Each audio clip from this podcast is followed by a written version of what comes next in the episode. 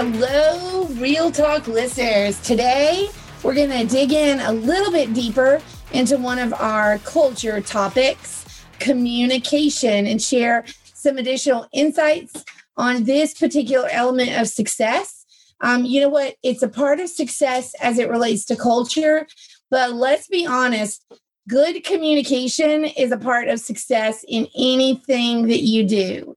So, let's talk a little bit about it. But first, let's open up by talking about the good. Maria Keith, I want you guys to channel the best communicator you know right now. Close your eyes. No, don't. No, we're not going to go there. Um, close your eyes. Think about the best communicator you know. What do they do in in a professional environment? What do they do that make them so great? Well, I will say I'm going to channel my inner Mandy and talk about how great she was at communicating in general about what's needed within a train. No, I'm just kidding. Um, for all you listeners, we have no idea who that is, but we, I, I think really when you channel in your best communicator that you can think of, I would say they were very open, very transparent, very visible. They gave details and clarity.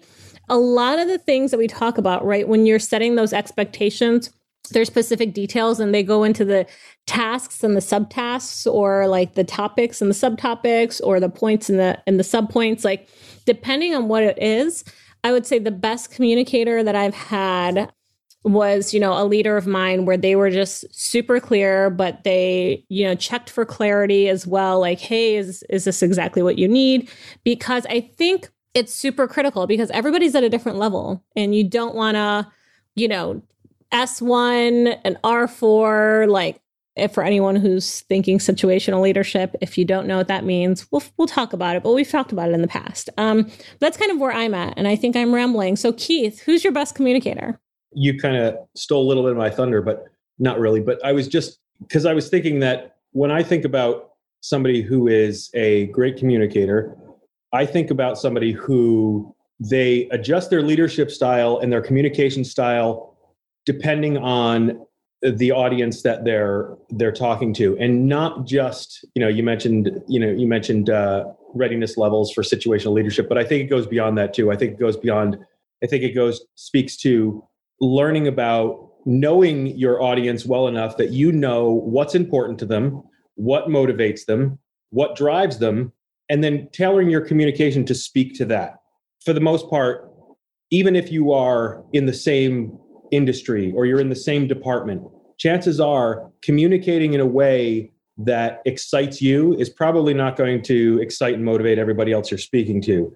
So I think it becomes really important when you're when you're communicating to recognize what gets people up in the morning and use that to your advantage to help communicate your message. You know the, the person i'm thinking about was very gifted in that and i don't think it's something that should be taken lightly or looked at as something that's just a passive personality trait. I think it's something that's that's a skill. And i'm hesitant to use this word but it's almost you know if you look at if you look at uh, a politician right they're very good at tailoring their message to their audience. And it, doesn't matter what what side of the aisle you're on they're speaking to the people that already support them right? They're not speaking to the people that disagree with them. They're speaking to the people that already support them. And they're getting everyone to, to nod and, and and shake their head in agreement. And that's a that's a simplified exaggeration, but I think that that kind of is where you need to go. I think you need to tailor your message based on your audience. Meh. I can agree to disagree, but we're not here to talk politics, so we'll go with that. I mean, when you're in a race and you're running, sometimes you are also talking to the people that don't support you when it's an election year, right? Because you're trying to gain the votes to have the mass popularity vote. But yes, I, I should have clarified that so, yeah, not necessarily that you're speaking to people that already support you. You are speaking about things that you know your audience cares about. Yeah, pretty much. It's interesting. So, Michelle, I hope like we gave you some insights into what we think are good communicators from the people that we've been mentored by. How about you, Michelle? I would say you guys nailed it, which is probably one of the topics that we don't often disagree on is communication. In fact, if you have listened to any of our multiple podcasts before now, and if you haven't, you should. You've heard us say over and over again like, if someone were to, if a leader were to come to us and say, my communication style is blank, we would probably call them out on the spot because you can't just have one communication style. You have to, as a leader, this is one of those sorry, not sorry moments that we talk about for leaders. As a leader, your job is to mold for the people that you're talking to because ultimately you were hired to get those people to perform a job. So if you can't adjust to what matters to them, then you're not doing your job well. So being flexible, really getting to know people and being able to adjust for them really is key here. I think there are definitely some communication breakdowns. We've seen them all. Um, we could probably each list a couple dozen ourselves, but I think that there's some really common ones that we should throw out there and maybe wrap this up by making some recommendations on how to address them.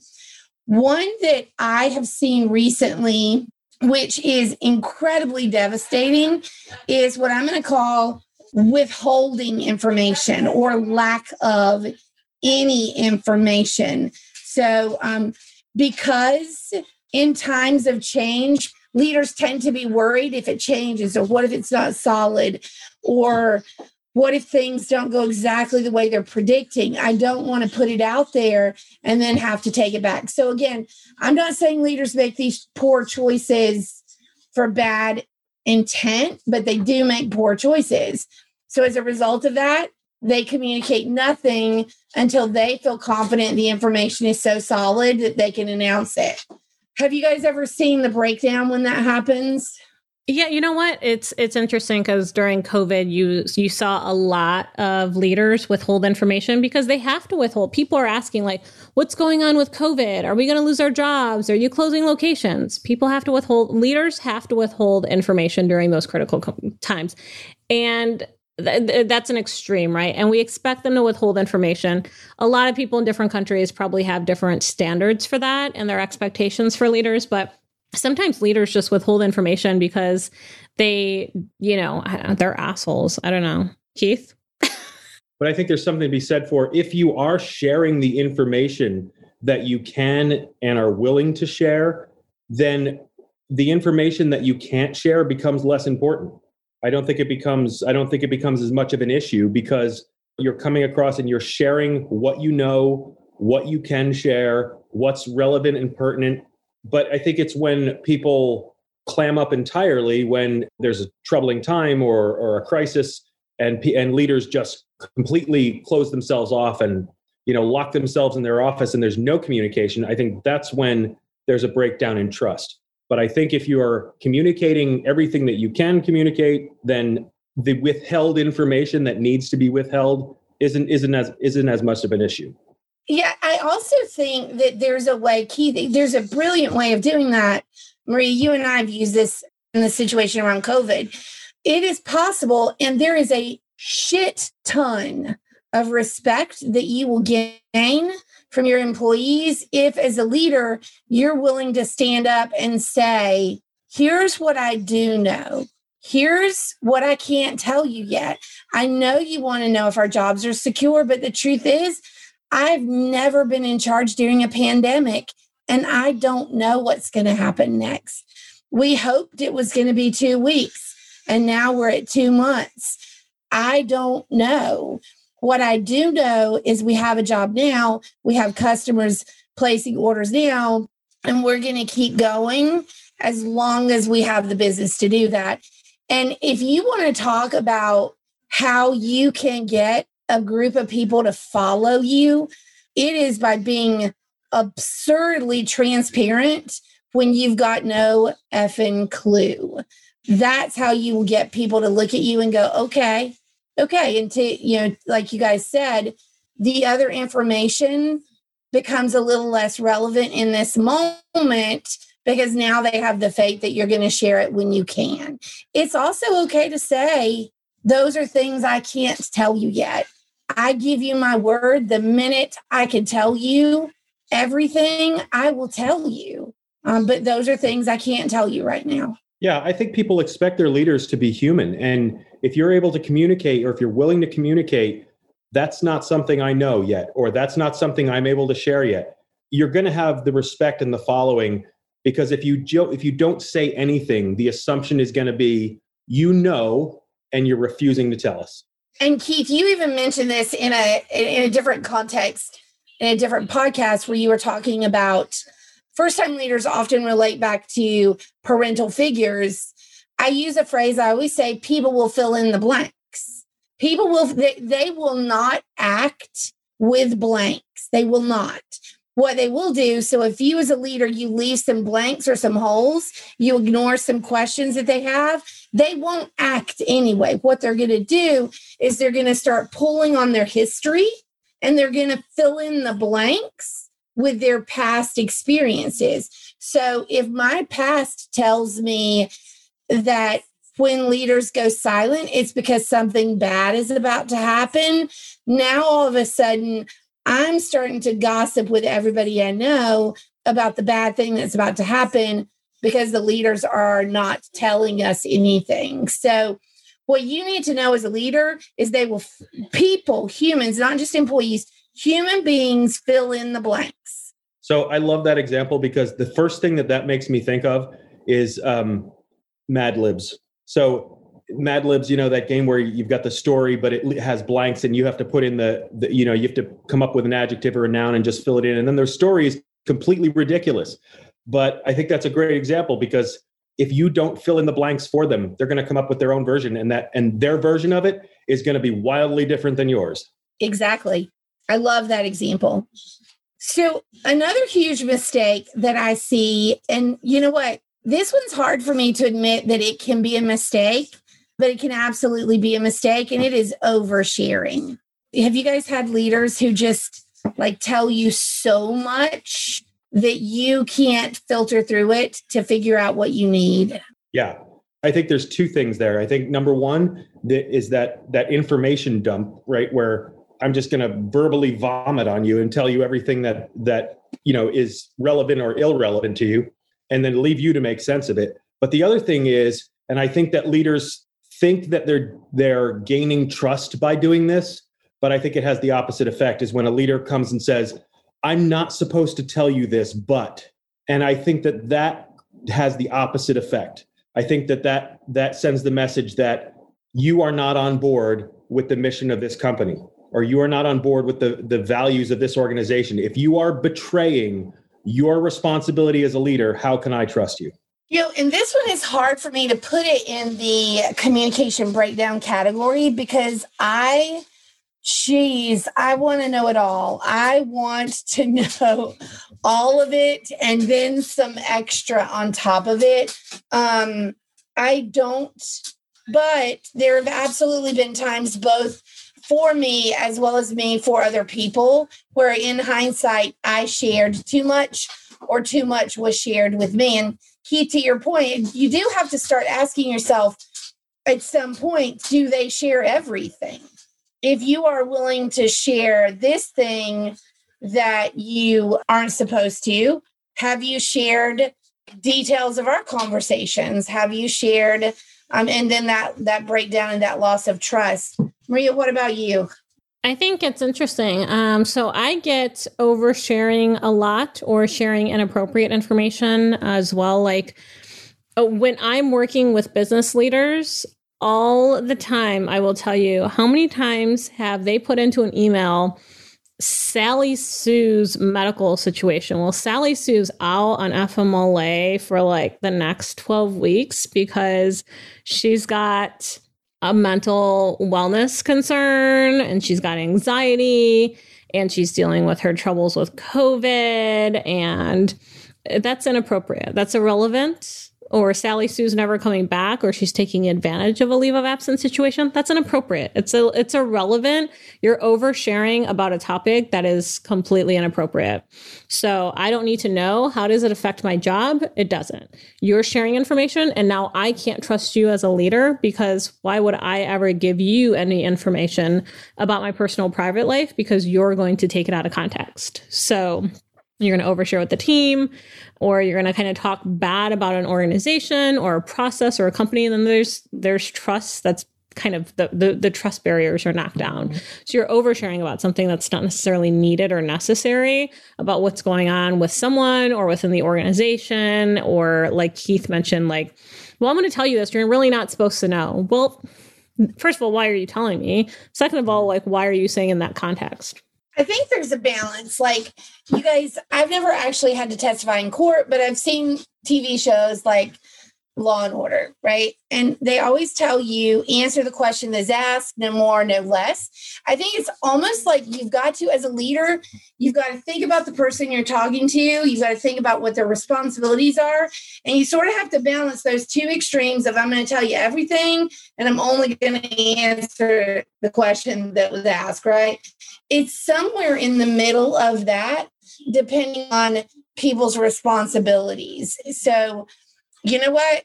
This is another one of those sorry, not sorry things. As a leader, your job is to pause long enough and look at a message that was given to you and ask yourself, what elements of this message do I need to share with Sally in order for her to do her job effectively? What element do I need to share with Vanessa in order for her to be successful? And again, I think this comes I think it comes back to the intention, your intention behind it. You know, it's going to have a very different outcome. The message you deliver will have a very different outcome if you're coming from a place of this is what I'm able to share and this is why I'm sharing it with you because this is what you know I'm hoping that it will help support you to do versus if you come from a come from a place where how can I manipulate this information to share only what I need to to keep everybody from asking questions? You know and so I think you can deliver the same exact message but if you're depending on your intent behind it it's to it's to land completely differently. Absolutely. And if you if you're ever in a situation where you do have to do mass communication so everybody's to get a very similar message maybe via email when you're composing the email ask yourself did i answer the why?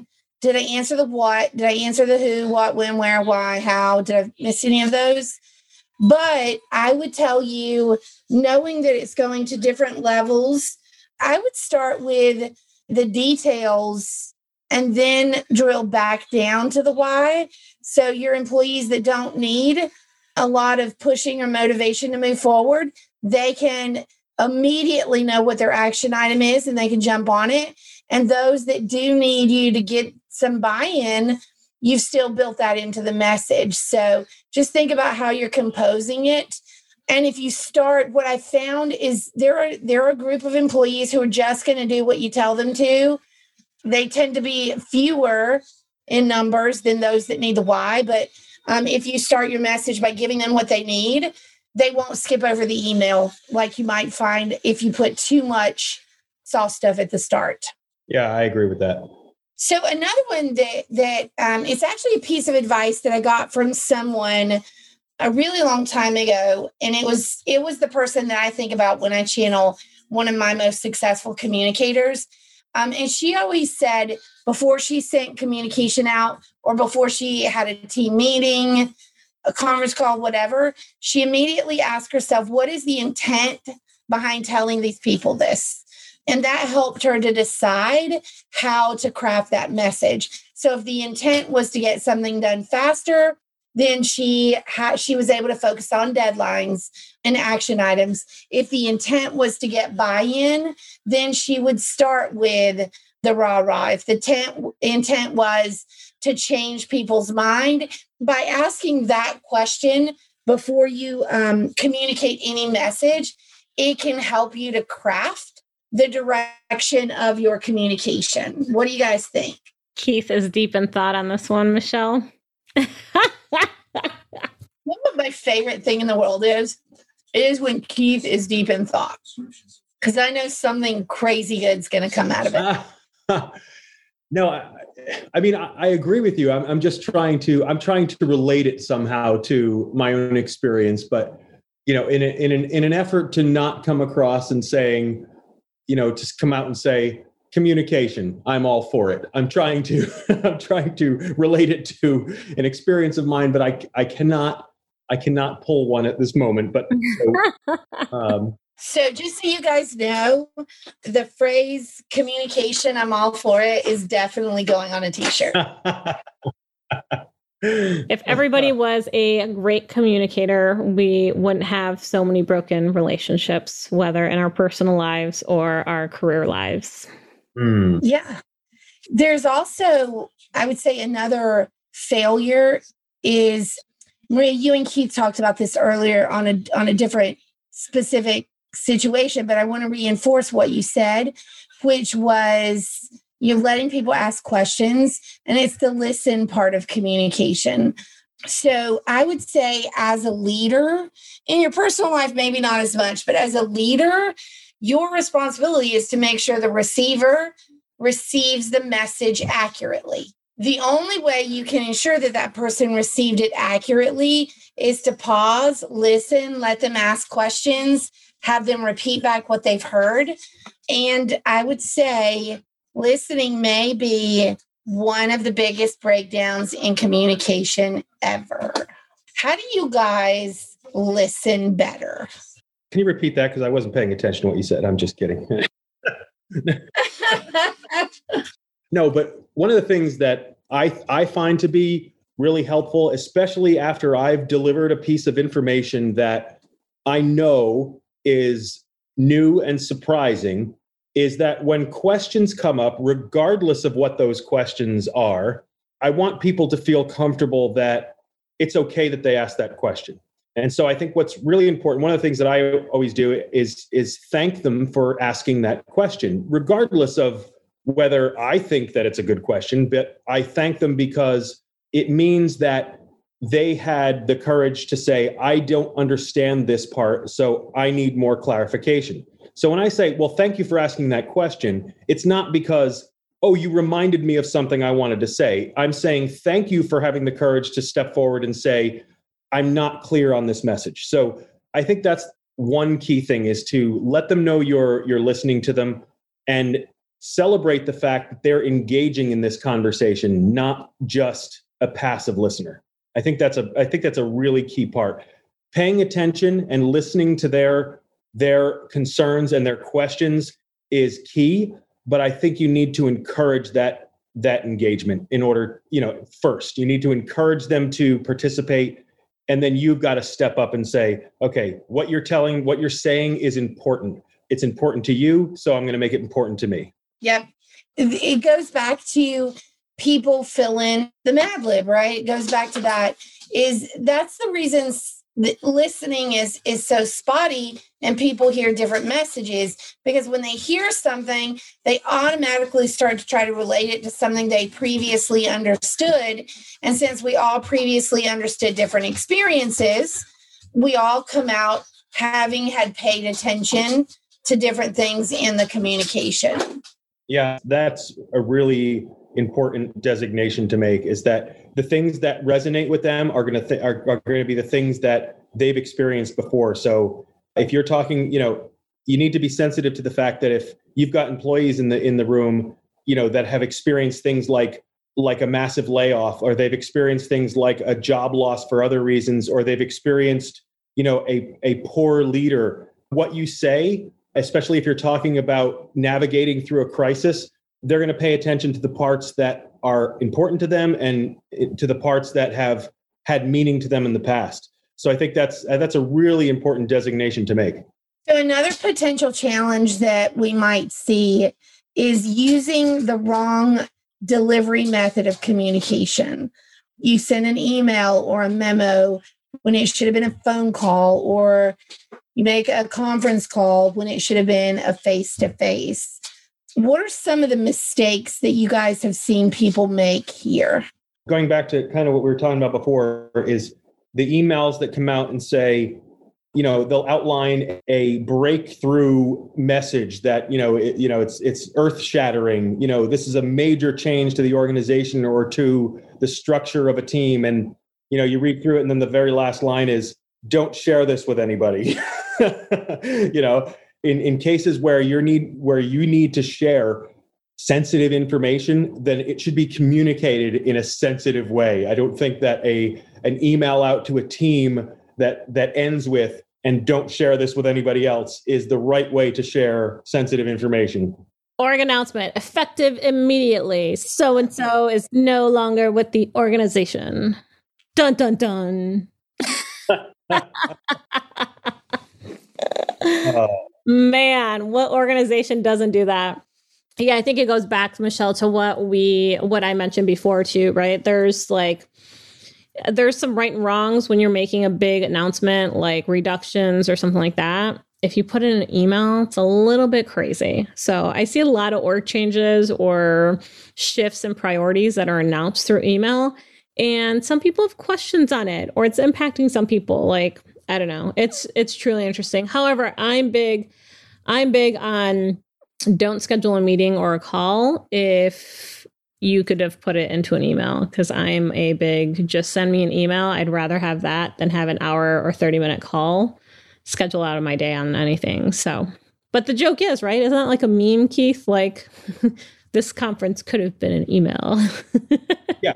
But, you know, again, I think it's, you know, there's a difference between an information update and here's some information that's going to rock your world, right? That's where the difference is, right? Is that information that is going to have a profound impact on somebody's life or on their career or their day to day activities needs to be communicated in a way that matches the level of impact that that message is going to have. Totally. So, as it relates to culture, when you pull all of this together, if you are trying to infuse the correct culture in your organization, there's a new hand sign for infuse. Guys, sorry, you get the audio and not the visual. My bad. We'll take a picture of it and put it on the LinkedIn page so you'll know what it means to infuse. But what you want to do is going back to Maria used a segue in our last podcast where she said, Stay tuned next time. We're going to talk about that culture committee. And that's where you really want to start to craft that communication in that conversation and in any of your conversations, guys. I would say you start by asking yourself, what is the intent of this communication?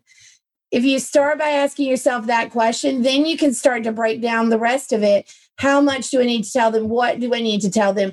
What is the best best method to communicate this? I even ask myself when I'm composing or when I'm thinking about a message, I ask myself in advance, what are some of the questions that I could get? What are some of the pushback that I might get as a result of this? So that I can think about is that something I put in the message to begin with and I address it to begin with? Or at worst case scenario, it preps me to know what questions I might get in that process. I automatically build in some opportunity for questions or clarification.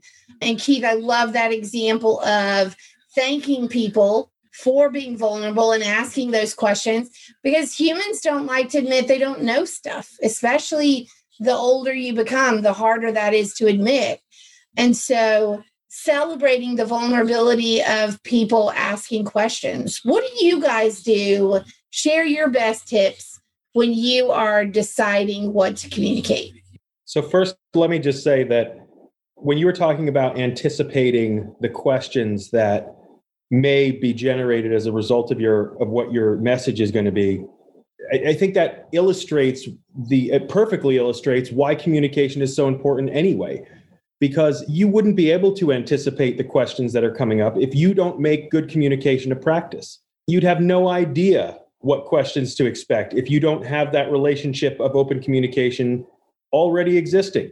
So if ever there was a time you know if you you know the question is well when is a good time to you know to start practicing good communication? You know the answer is always going to be yesterday but uh, you know the next best answer is right now. So i think that's really important to to call out is that you know you're you're able to anticipate those things because you have that open communication that you you develop that relationship with people. But if you don't there's no way you're going to be able to anticipate what they're going to ask. True. I agree with keith. I think it's super important for you to be able to have that open communication but also you know make like like he mentioned there's no way you can anticipate what they're going to ask right so this is kind of how we do communication strategies is like we map out like all the possible FAQs that can come out of something and then like we reverse engineer like what's the, every possible thing someone could ask me about this topic and then let's make sure all of that's communicated in some sort of format. Absolutely. But you know at the end of the day I think it really comes to that human interaction piece that that relationship piece because you could say this is everything that's going to be asked and you could be right and you could beat them to the punch and communicate all that information ahead of time but they may be thinking about it in just slightly a, slightly different way and they may use a different word to describe something and they still may ask the same question. So you know if you're talking about uh, you know a change in, in the organization and and and you you, know, you use the word realign they may ask you a question about somebody being transferred you know you're talking about the same thing but they're using different vocabulary and i think that's why that relationship piece is so important it's it's about knowing your audience and about expecting the questions they're going to have based on your experience with them. You know, if you, and if you don't have that interaction experience with them, there's going to be gaps in the communication. So, guys, maybe a great place for you to start is to ask yourself Have I communicated effectively in the past? Could I anticipate how someone would respond to something? And if the answer is no, then take the advice that you heard, start communicating now more effectively, but don't just jump into over communication. So, two things. First, design your strategy. Like Maria said, you anticipate those questions, reverse engineer it. The way I described it, setting it up with what's the intent of it. But here's what's going to happen. I'm going to I'm going to try to protect your team for a minute you have been a poor communicator for the past six months, and now all of a sudden you're in their face every 10 minutes telling them something new about the organization. They're going to fill in the blanks with clearly they're doing something wrong because you used to ignore them and now you're all up in their business. So, this is where you're going to have to do some of that vulnerability stuff, and you're going to have to say, Hey, I did a little self reflection and I realized maybe I'm not communicating effectively with you guys. So you're going to see me change my style up or practice a different way of communicating. It's not you guys, it's me. Um, I just want to make sure I'm giving you the information that you need. So just be prepared. If you go from zero to 60 overnight, you're going to have a lot of freaked out employees. Not only freaked out, but they're going to go to the worst case scenario. Aside from thinking, you know, why are they in my face all the time? It's going to turn up the gossip mill and it's going to be like, well, they must have had their ass handed to them if they're all of a sudden, you know, over communicating. So, yeah. Yep, absolutely. So, guys, we are going to have a lot more really cool information around communication coming out, particularly as it relates to culture. We have an incredible four hour virtual summit coming up about how to assess and address your culture. And we look forward to seeing you at that virtual class. Talk to you soon, guys. Bye.